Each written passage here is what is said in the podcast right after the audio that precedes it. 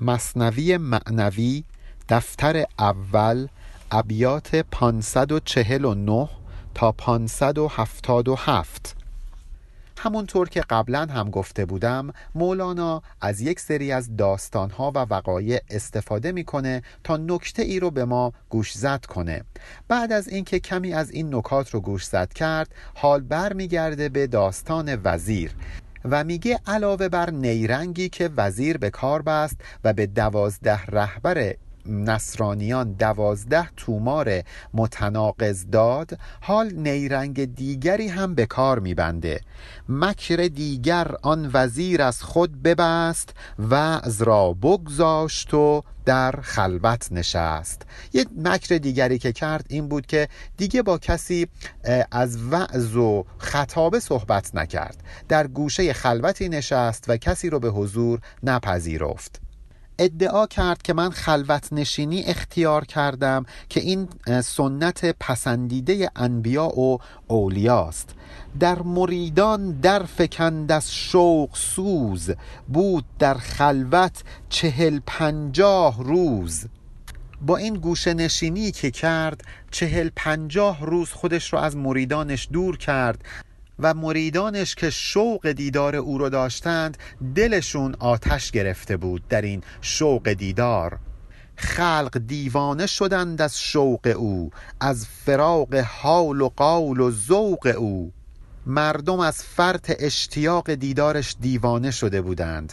دیوانه شده بودند به خاطر اینکه از حال و قال و ذوقش دور افتاده بودند. اجازه بدید یک توضیحی در ارتباط با معنای حال خدمتتون ارز کنم. ما ممکنه در یک لحظه دچار یک حال خاصی بشیم ولی این حال موقتی است. ولی وقتی ما مدت زمان زیادی با یک پدیده ای درگیر هستیم یواش یواش اون پدیده در وجود ما نهادینه میشه و تبدیل میشه به مقام ما. پس سالک برای اینکه به یک مقامی دست پیدا بکنه باید تلاش کنه.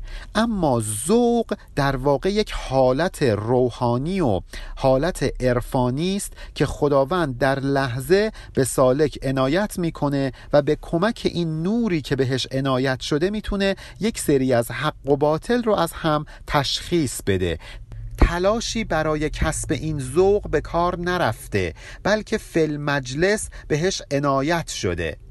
پس معنای بیت که گفته میشه خلق دیوانه شدند از شوق او از فراق حال و قال و ذوق او. به این معنی است که خلق به خاطر اینکه دور افتادند از حال این وزیر فریبکار از قال او و گفتارهای او و همچنین از ذوق او دور افتادند دچار دیوانگی شدند. لابه و زاری همی کردند و او از ریاضت گشته در خلوت دوتو دوتو یعنی دوتا یعنی کسی که پشتش خمیده شده. مردم در فراق او لابه و زاری بسیار کردند و همزمان در اون خلوت نشینی وزیر خمیده تر و خمیده تر و رنجورتر و رنجورتر می‌شد. گفته ایشان نیست ما را بی تو نور بی اساکش چون بود احوال کور. اینها به وزیر گفتند وقتی تو نیستی ما نور معرفت رو نخواهیم داشت. از این نور محرومیم و مثل انسانهای کور خواهیم بود. نگاه کن ببین اگر یک کور اساکش نداشته باشه و راهنمایی نداشته باشه تا مسیرش رو پیدا بکنه چه حالی خواهد داشت؟ چون بود احوال کور ما الان دقیقا دچار همون وضعیت هستیم. از سر اکرام و از بحر خدا بیش از این ما را مدار از خود جدا. به خاطر خدا محض رضای خدا بیشتر از این ما را از خودت جدا نکن. ما چو تفلانیم ما را دایه تو. بر سر ما گستران آن سایه تو. ما مثل کودکانی میمونیم که نمی‌تونیم امنیت خودمون رو حفظ کنیم. نیاز داریم تا یک دایه داشته باشیم تا اینکه به کمک او نجات پیدا بکنیم. آن سایه لطفت رو بر سر ما بگستران. گفت جانم از محبان دور نیست لیک بیرون آمدن دستور نیست. وزیر بهشون گفت من جانم به جان شما نزدیکه ای کسانی که دوستتون دارم ای کسانی که محب هستید دوستدار من هستید و در مقابل من هم دوستدار شما هستم. درسته که جسمم از شما دوره ولی جانم به جان شما بسته است. مهم اینه که الان در این لحظه من اجازه ندارم از خلوتم بیام بیرون. در واقع داشت فریبکاری می کرد آن امیران در شفاعت آمدند وان مریدان در شناعت آمدند. اون دوازده امیری که بهشون این نامه ها و این دست نوشته ها رو داد اومدن شفاعت کردند. گفتند تو رو خدا برگرد بین مردم. و در مقابل آن مریدان در شناعت آمدند. مردم هم شروع کردند به گفتن حرفای شنیع. کین چه بدبختی است ما را ای کریم؟ از دل و دین مانده ما بی تو یتیم.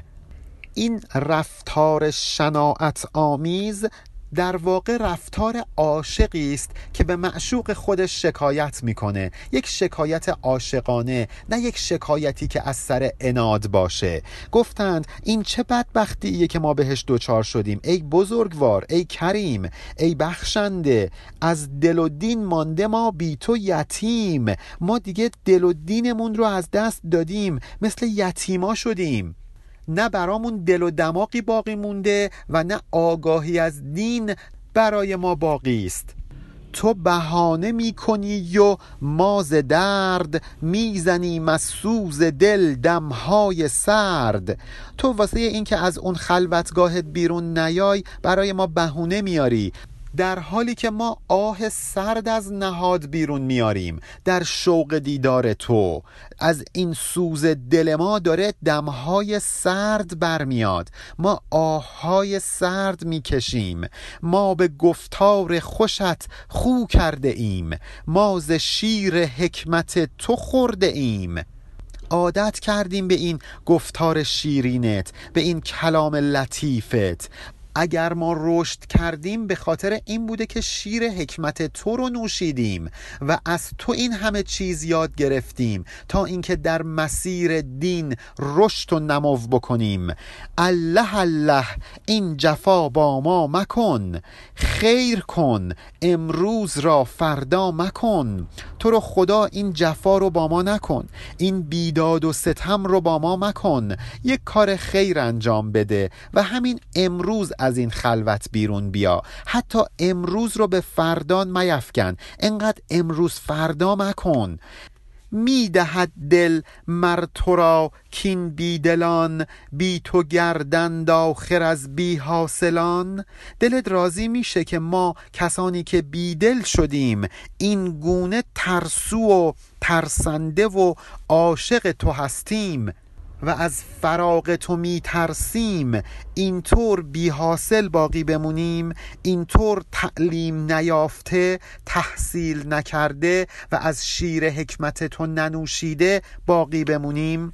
جمله در خشکی چو ماهی می تپند آب را بکشا ز جو بردار بند. ما مثل ماهیانی میمونیم که از آب به دور افتادیم. بند رو بردار و آب رو جاری کن تا ما ماهیان دوباره زنده بشیم. جاری کن این کلام دلنشینت رو این حکمتت رو تا ما دوباره جان بگیریم. و مثل این ماهی که در خشکی افتاده از خشکی و از بی حکمتی نمیریم. ای که چون تو در زمان نیست کس. الله الله خلق را فریاد رس. ای کسی که مثل تو در این دنیا وجود نداره تو رو خدا به فریاد ما مردم برس. ولی وزیر به این سادگی ها راضی بشو نیست. گفت هانه سخرگان گفتگو وعظ گفتار زبان و گوش جو مولانا از اینجا به بعد داره برای ما از مزایای سکوت و خاموشی حرف می‌زنه و این نشون میده که وزیر واقعا از چه مطالبی استفاده می‌کرد از چه مطالب واقعی استفاده می‌کرد تا نیرنگ خودش رو به کار ببنده و ما باید مواظب باشیم تا گول حرفای ظاهرا درست رو که در مکان نادرست به کار رفتن نخوریم و این دقیقا کاری بود که وزیر می‌کرد. گفت خانه سخرگان گفتگو. وزیر بهشون گفت ای کسانی که مسخره گفتگو شدید خودتون رو به مسخره گرفتید و همش مشغول حرف زدنید همش مشغول گفتارید همش گوش جو هستید دنبال یه گوش میگردید که براش حرف بزنید پنبه اندر گوش حس دون کنید بند حس از چشم خود بیرون کنید. در گوش جسمتون در گوش سرتون یک پنبه ای وارد بکنید. این گوش دون و فرومایه رو کر کنید تا اینکه بند حس از چشمتون برداشته بشه. همین که دیگه اسیر حواس نباشید چشمتون آزاد میشه و می‌تونه چیزهایی رو ببینه که تاکنون نمی‌دید. پنبه آن گوش سر گوش سر است. تا نگردد این کر آن باطن کر است. اگر شما گوش شنوای اسرار رو ندارید به خاطر اینه که گوش سرتون بسیار قوی و فعالانه داره عمل می‌کنه. پنبه ای در این گوش سرتون فرو کنید تا پنبه از گوش شنوای اسرار بیرون بیاد. یعنی انقدر اسیر گفتگو و حرف زیادی نباشید سکوت اختیار کنید و به این ترتیب دست پیدا بکنید به اسراری که هرگز به روی شما تاکنون گشوده نشده بود. بی حس و بی گوش و بی فکرت شوید تا خطاب ارجعی را بشنوید. ارجعی اشاره می‌کنه به آیه معروف ارجعی الی ربک راضیتا مرزیه میگه اگر شما بی حس و بی گوش و بی فکرت بشید اگر این گوش جسمانیتون رو کر کنید از اسارت هواهای احساسیتون خارج بشید این عقل جسمانی و مالندیش رو از بین ببرید اون موقع خطاب ارجعی را میشنوید و آن وقت هست که میشنوید که خداوند به شما میگه ارجعی به سمت من برگرد بیا و در من فنا شو بیا و به من برس به سمت من بازگرد. تا به گفتگوی بیداری دری تو ز گفت خواب بویی کی بری؟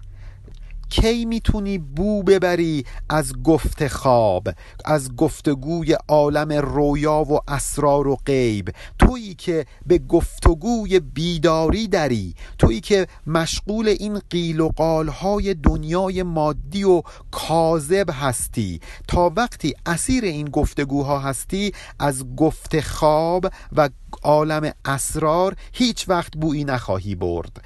سیر بیرون است قول و فعل ما.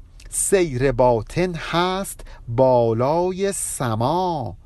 ما وقتی درگیر روزمرگی های بیرونی هستیم وقتی گفتگوی ما مشغول به این مسائل مادی است آن وقت ما سیر بیرون می کنیم سیر و سلوک ظاهری می کنیم ولی اگر می خوایم سیر باطنی انجام بدیم سیر و سلوکی انجام بدیم که به منزل حقیقت دست پیدا بکنیم باید بریم به بالای سما ورای آسمان ها یعنی از این قرائزمون باید دست بکشیم تا یک مرحله بالاتر رو به همون عنایت بکنند. حس خشکی دید.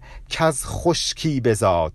عیسی جان پای بر دریا نهاد. این حواس ظاهری ما از عالم خشکی و عالم ظاهر حاصل شده. اینها همه عارضی هستند. هیچ کدامشان اصالت ندارند. ولی یک عیسی جان لازم داریم که پای بر دریا بذاره از این عالم خشکی خارج بشه از این عالم جسمانی خارج بشه تا بتونه به عالم معنویات دست پیدا بکنه. قبلا هم گفته بودم که در اشعار مولانا خشکی جسم انسان و ظاهر اوست و دریا عالمی است که به ماورا و طبیعه و معنا اختصاص داره. حضرت عیسی هم که بر آب را می رفت و این معجزه رو داشت در واقع از حس خشکی دست کشیده بود تا به این حس دریایی و روحانی دست پیدا کنه.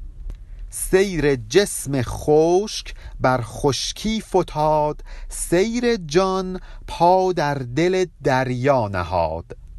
اگر شما بخواید مسیری رو طی کنید که نهایتا به امیال خشکی و جسمانیتون دست پیدا بکنه می توانید ولی اگر می خواهید سیر جان کنید و به عالم معنا برسید باید سیر جان کنید و پاتون رو از خشکی بر دریا بگذارید.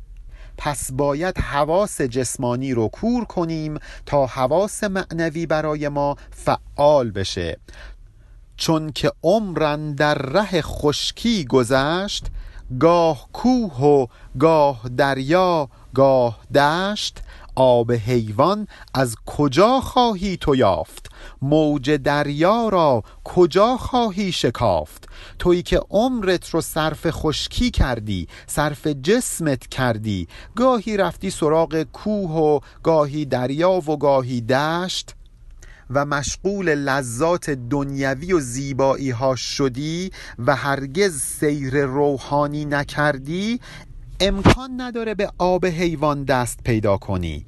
امکان نداره به اکسیر جاودانگی دست پیدا کنی. آب حیوان همون حیات حیات هست.